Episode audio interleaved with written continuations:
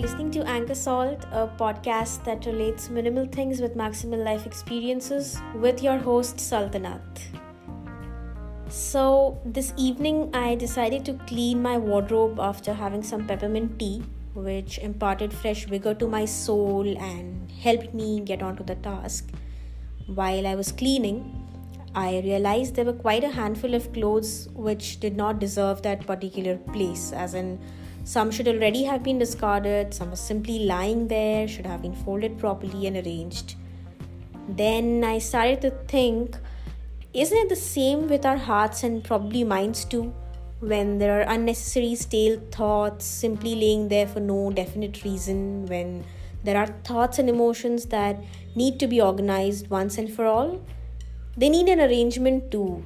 You need to keep a check Anyway, my wardrobe after completing its health checkup now feels relaxed. It's got more space to it, it looks clean, and has even made space for new vibrant clothes, or as I might say, new positive thoughts and vibes.